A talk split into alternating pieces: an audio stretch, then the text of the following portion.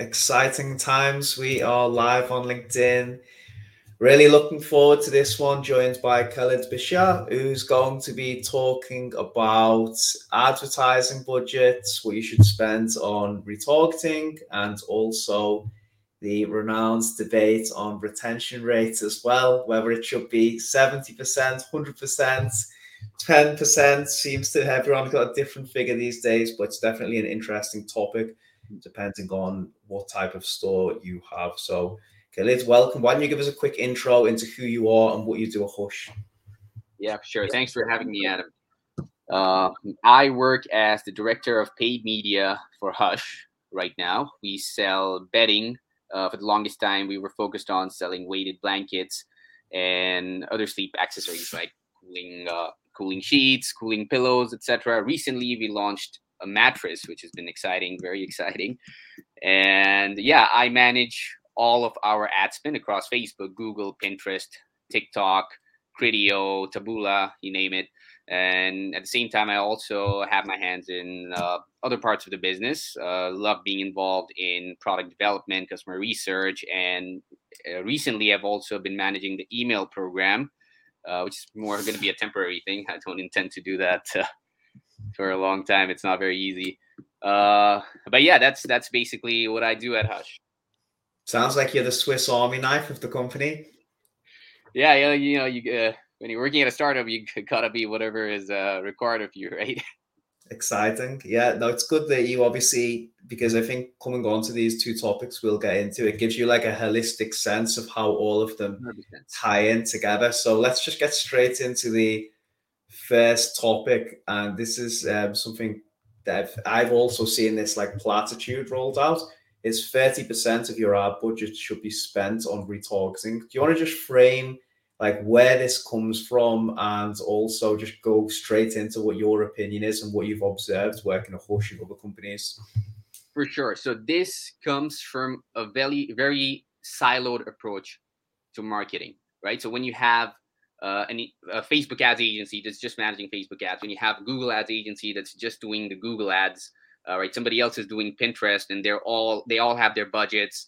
Uh, they they all know that okay, we need to get the maximum value for the budget we're putting in for the client, right? And you know, in most cases, uh, they're well intentioned. They really do want to maximize uh, your returns for whatever budget you're giving them.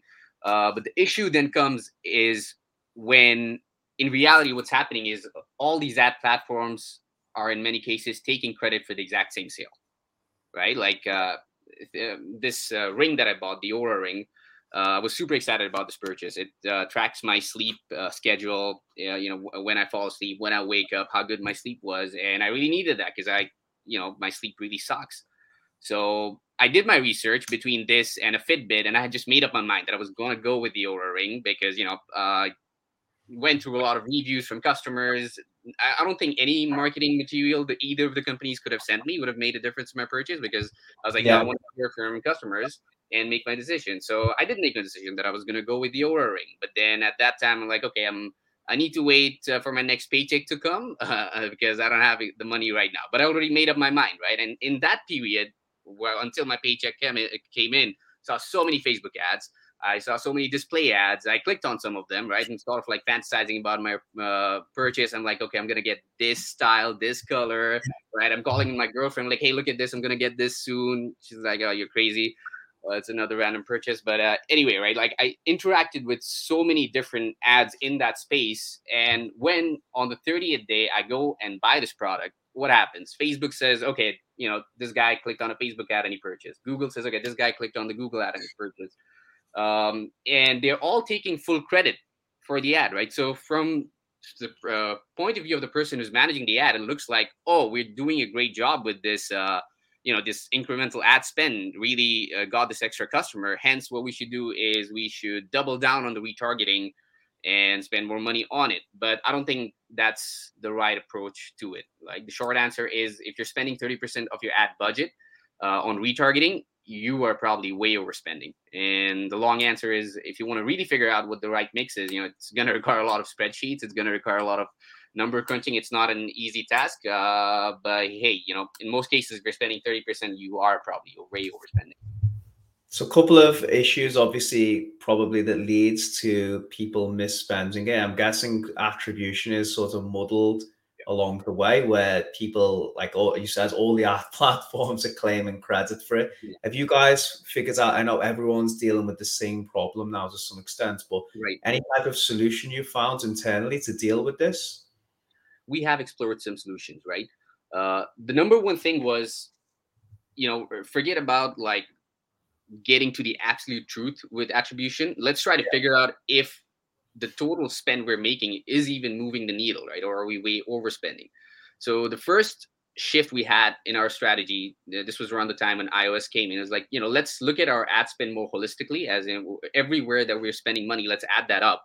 And then let's see if that compared to our revenue is is that a healthy ratio we are uh, you know that that can sustain the business over a long term right mm-hmm. so that that was one shift so i think uh, the one number which which has been talked a lot very uh, a lot on uh, LinkedIn recently.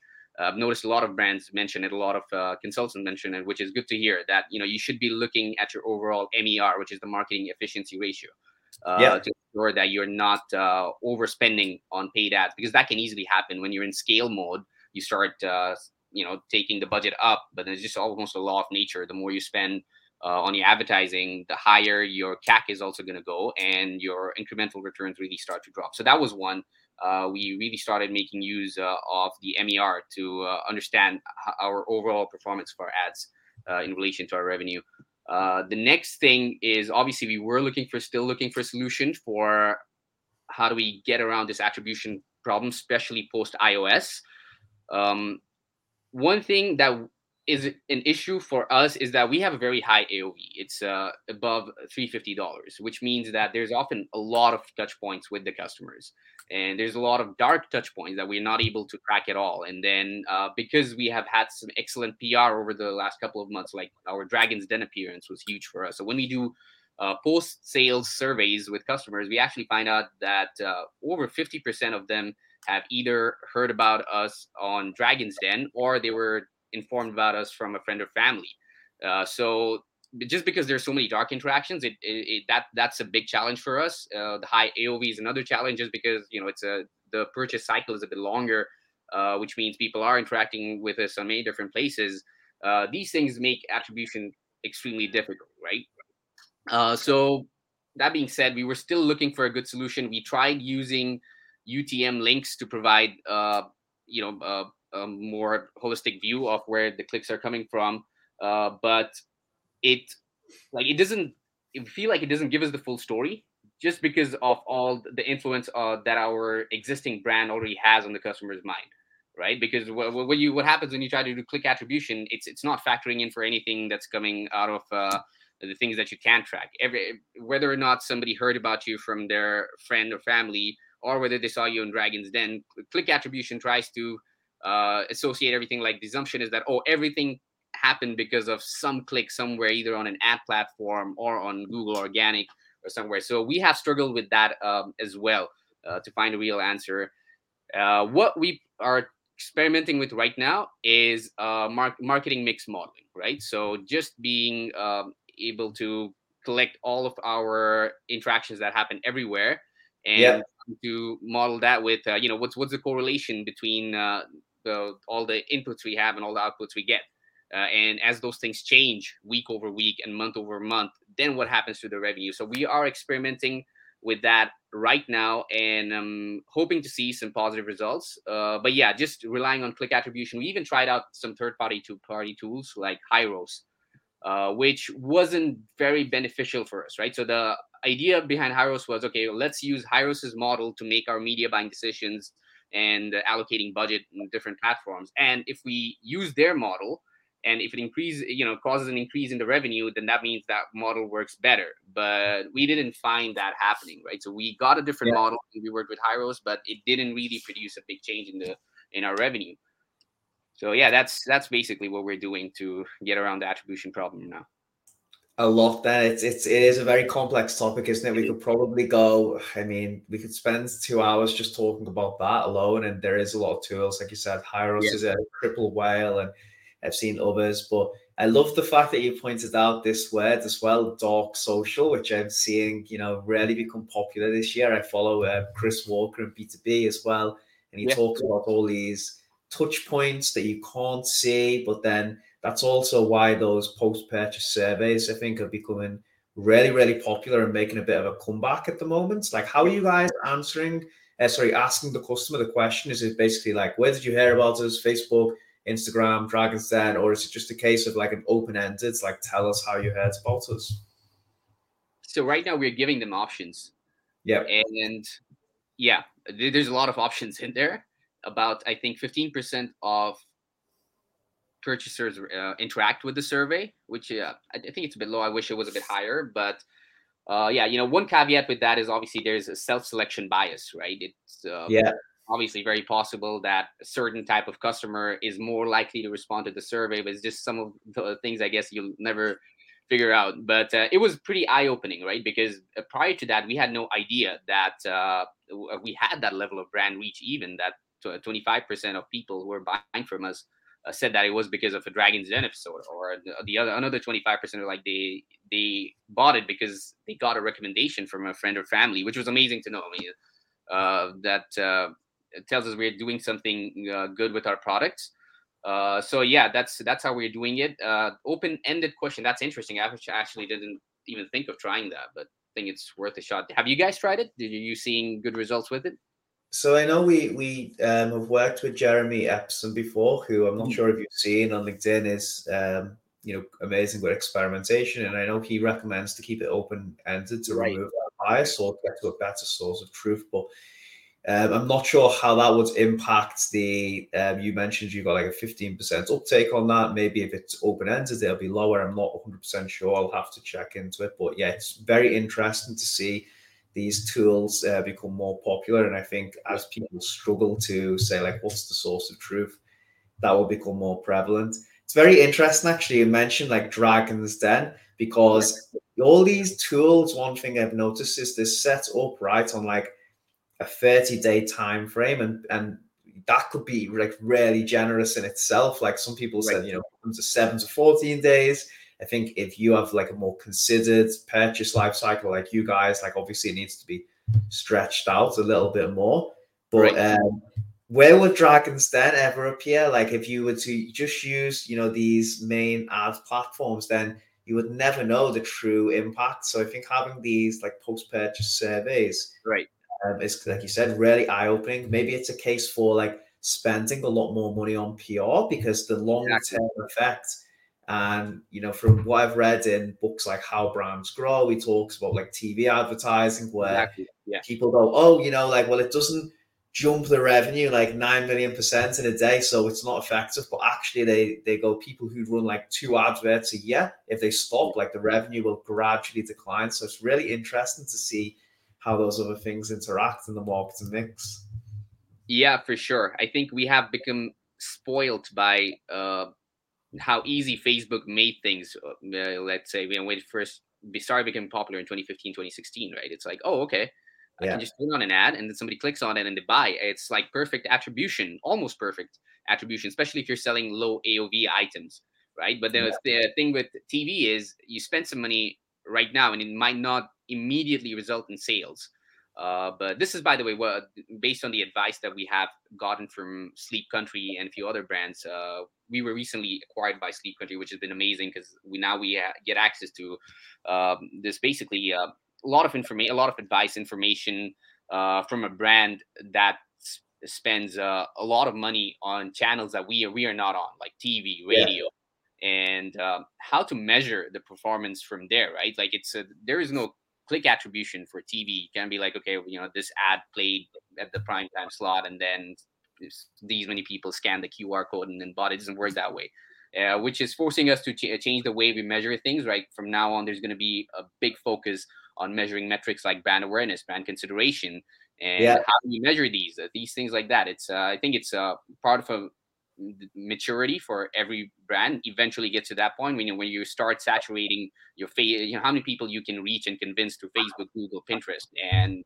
it's inevitable if you want to keep growing you have to diversify into these other channels And I think it just brings us around full circle to, as you said, looking at things on like a blended scale and putting all right. of them together. Because if you obsess over a single channel, you're probably just going to go down the rabbit hole of being frustrated. Okay, so let's. This brings us on, Colin, to the next point. Um, talking about scaling and like payback periods, CAC there seems to be like some randomized consensus, and I'm not sure where it came from. And I think it's a bit naive to say, you know, everyone needs a 30% retention rate. And right. one thing this doesn't take into account, and I know you'll probably expand on this, is the, the industry and the vertical you're, you're selling in. For example, right. like consumable based products obviously will have a higher retention rate than a mattress. Um, so yeah, what tell me a little bit about your frustration with this, like Bandy's about figure, and also maybe what you guys look at as well to ensure that you're healthy and profitable. For sure, yeah. So, re- yeah, retention rate. It's been something that's been discussed a lot. I think over the last couple of years, uh, especially over you know LinkedIn, Twitter, a lot of uh, heated debates and threads about it. Uh, I think like slapping just a fixed number, like, oh, your retention needs to be 30% or 40%. If it's not, you're doing a terrible job. And if it's not, then like, if you're at 15%, if you can just increase that to 30%, that's the best thing you can do for your profitability. Well, first of all, it's it's not that easy to increase from 15 to 30%, right? It's it's, it's not actually a 15% increase, it's a 100% increase. Like you're doubling your retention rate. That's a, yeah. that's not an easy feat by any measure. And second of all, there's a lot of things uh, that contribute to retention that are just basically out of your control like that retention rate that if, we, if we're talking about that like how many people uh, how many first time consumers are going to come back and buy from you second time there's a lot of things uh, over there that are just beyond your control the uh, book you mentioned by byron sharp over there he goes in uh, in pretty detail about the double jeopardy law right it's almost like yeah. a law of nature uh, that brands that have the greatest penetration also happen to have uh, yeah. the uh, retention rates, right? It's uh, because it's it's not really about uh, you know having a brand that's so amazing that people are just gonna tattoo your brand logo on their on their arm. Uh, there is uh, things like you know most people are satisficers. They're just looking for uh, the easiest way to solve their problem, right? And yeah. which means uh, having a certain when you have uh, the biggest penetration. It also often means you have the biggest brand awareness. It's easy to recall yeah. who you are. You're also probably physically available in many different places, uh, which is why uh, your retention rate also happens to be higher. It's not because just you know people love you so much that they can't get enough of you, right? So there, there's some things that are beyond your control. A few other things that are beyond your control also that in, influence retention rates a lot. Um, Alex McEachern talks a lot about this in his uh, re- retention matrix concept, right? Like if you uh, start plotting your product on, on like a graph, right? And let's say the x-axis is um, purchase frequency, how often a product like this is purchased, uh, versus on the y-axis you have your item value, like how expensive the product is. Yeah. Uh, that's that's a good way of dividing up uh, like you know then you start placing your product in that matrix. And what you find is let's say if you're talking about a consumable product right? Let's say a bag of popcorns. It's a low a low purchase. And if you love popcorns you probably purchase it at a very great frequency. Now products like that are amazing for retention marketing efforts right? Because it is something that's consumed pretty often. Uh, it is a low uh, value item, uh, people probably buy that many times, and you can do some uh, things to actually influence that number further, like whether that is uh, subscription, points based loyalty program, whatever it is. It's uh, you can actually influence your retention numbers strongly by uh, paying attention to these marketing tactics. And now it's a different story if you're selling mattresses or if you're selling a piano, right? Uh, how often are you going to buy a mattress? Like, I haven't yeah. changed mine in like eight years now uh, that's the that's not even the average. The average person we found out through surveys does not change their mattress in like 14 years, right? Which is crazy. But uh, yeah, I mean, so if if that's what your store is, you know, if that's your bread and butter by selling mattresses, your retention like it's not going to be 30 percent, right? Like people. Uh, yeah. out of 10 people who bought a mattress from me last year are not going to come back and buy another mattress unless the mattress you sold to them is uh, you know something's wrong with it so, analytics um, software is that old in, in e-commerce these days. It doesn't stretch back that far enough, so you'll have a zero percent repeat purchase rate for most people. yeah. So these benchmarks, I think they um, a lot of these often don't make sense. You know, if you really need to look at uh, what what products you're selling, what the average uh, selling price of the products is. Another thing is actually the, the, I would say the products perhaps are the most important part of it, right? Like a lot of brands yeah. have huge catalogs where they have a lot of different complementary products uh, that you can buy from. Uh, and uh, a lot of brands don't have that. If you're a brand that just uh, started a year ago or two years ago, uh, maybe you just have three products. And yeah, that's that's really like that that might be why you that's that just might be why you have a low retention rate. So there's many things to consider over here: how established your business is, how long you've been around, how many products you have, what kind of products you're selling, and also things like how much market share you have. It's it's uh, like there's no one fixed number. Like your retention rate needs to be this. It's different depending on all these different factors. Yeah, it's, it, this is a super interesting conversation. Is there a couple of things I want to bring up? Yeah. Um, the first one is you put like that double jeopardy law. Isn't it ironic how you seem to have like these people screaming on one side of the fence, like now it's the time to stop focusing on acquisition and you focus on retention when actually sometimes the best thing you can do for your retention is to just grow your market share and acquire more customers. And I've seen that actually ourselves where we've worked with a brand who's scaled really, really fast. And bigger they get as a company, actually the retention rate does start to come up. Whereas mm-hmm. sometimes when you first start out, like obviously, like you got a really high um, proportion of single time buyers and the retention rate right. is really low. And the other thing you brought up, which was I want to go into and talk about what Hush maybe have done is like product SKU diversification as well you guys obviously, you know, were renowned for the blankets, but now you've got mattresses and I think other products as well. How has that impacted your retention rate? And obviously, I assume it's helped with remarketing to existing subscribers, right? It has helped a lot. So our mattress launch was insanely successful, right? I, I can't reveal exact numbers, but here's one thing that I can reveal about it. On the outset when we looked at it we were like wow this is amazing we spent so much money on ads uh, and this and that and looks like it brought in a result and then when we started look, looking deeper into the numbers turns out uh, the ad spend that drove in new customers was wasn't very successful like it, most of the sales actually came from our existing customer base uh, so yeah. email marketing that we did the sms marketing that we did the amount of time we spent uh, sort of nurturing the, those leads uh, that's what made the biggest difference for us, right? And that's when we realized, oh, perhaps the biggest way of uh, increasing our retention rate is actually to double down on products, right? And we got a taste of that even before the mattresses when we launched our um, one year back when we launched our Iced 2.0 blankets and Iced 2.0 cooling sheets, right? So here, here's one thing you need to know about weighted blankets is that they make you extremely hot right? Which yeah.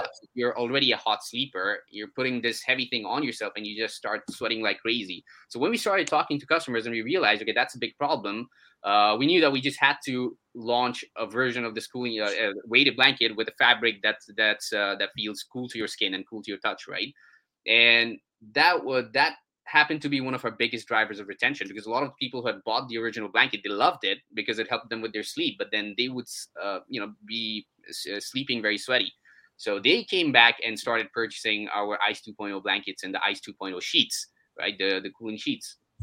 Then we realized, okay, if, you know, this is uh, looks like we're onto something with trying to address uh, hot sleepers. So then we released our cooling pillows, and that did amazingly as well. And every time we are launching these products, what we're seeing is that most of our revenue is coming from existing customers. Uh, so also, if we place our brand on that retention matrix, what we find out we're exactly in that quadrant uh, where Alex McEachern rec- recommends that the best way to move the needle for your retention marketing efforts is actually to research your customers, find out what yeah. complementary products they can make the best use of, and then create those amazing products and you know, give it to them. I, I completely agree. I think it's such an underutilized technique, isn't it? I think, as you said, there's things that are just out of your control. And if you get the fundamentals right, you have a great product, great customer service, then there's only so much you can do. And I say that as someone who, you know, builds a lot of funnels for upsells and like sophisticated CRM. And one of the yeah. things um, I think is is interesting you pointed out just then is that researching your existing customers, and we do a lot of that baked into automation to actually uncover opportunities for future acquisition efforts and, yeah. Um, product diversification because you can't just like set some basic flows up and expect your retention rate to just magically go up massively. Exactly, you're right. It's uh, it's not just about you know it's flows are we I think we tend to obsess over things that we seem like we can easily control and flows just seems like that thing right just create another flow right uh, if they bought product a then send them to flow a and if they bought product a and b send them to flow b and then you have like 10 different post purchase flows they're supposed to be super specific and then when you look back and see like okay well, did that actually move the needle uh, how much incremental sales did we get because of it and you find out oh it wasn't really a lot yeah right? I think we tend to obsess over these things just because it's it seems on the outset easier to do.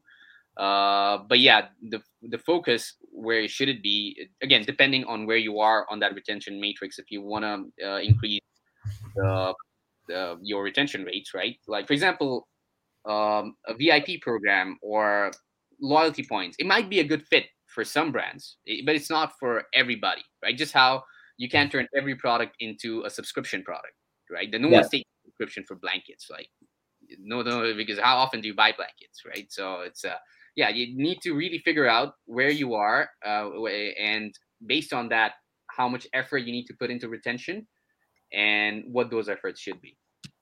Yeah, no, definitely, definitely. Look, big fan of um, complementary products. Actually, yeah. worked in supplements for a long time, and there was a um, issue at one point where whey protein was priced so expensively that basically to start a brand and release whey protein, it was like you mm. can't make money on it. But then there was a lot of brands who went, "Oh, I'm just going to release like creatine and fat burners." But what they realized was that customers will buy whey protein elsewhere and then buy their creatine and like fat burner and multivitamin mm. from this store. So they were almost they were losing out on sales through not selling a whey protein right. underneath their brand. So it's almost like a say it's a necessary evil, but it's a very effective tactic, I think, to improve that retention rate.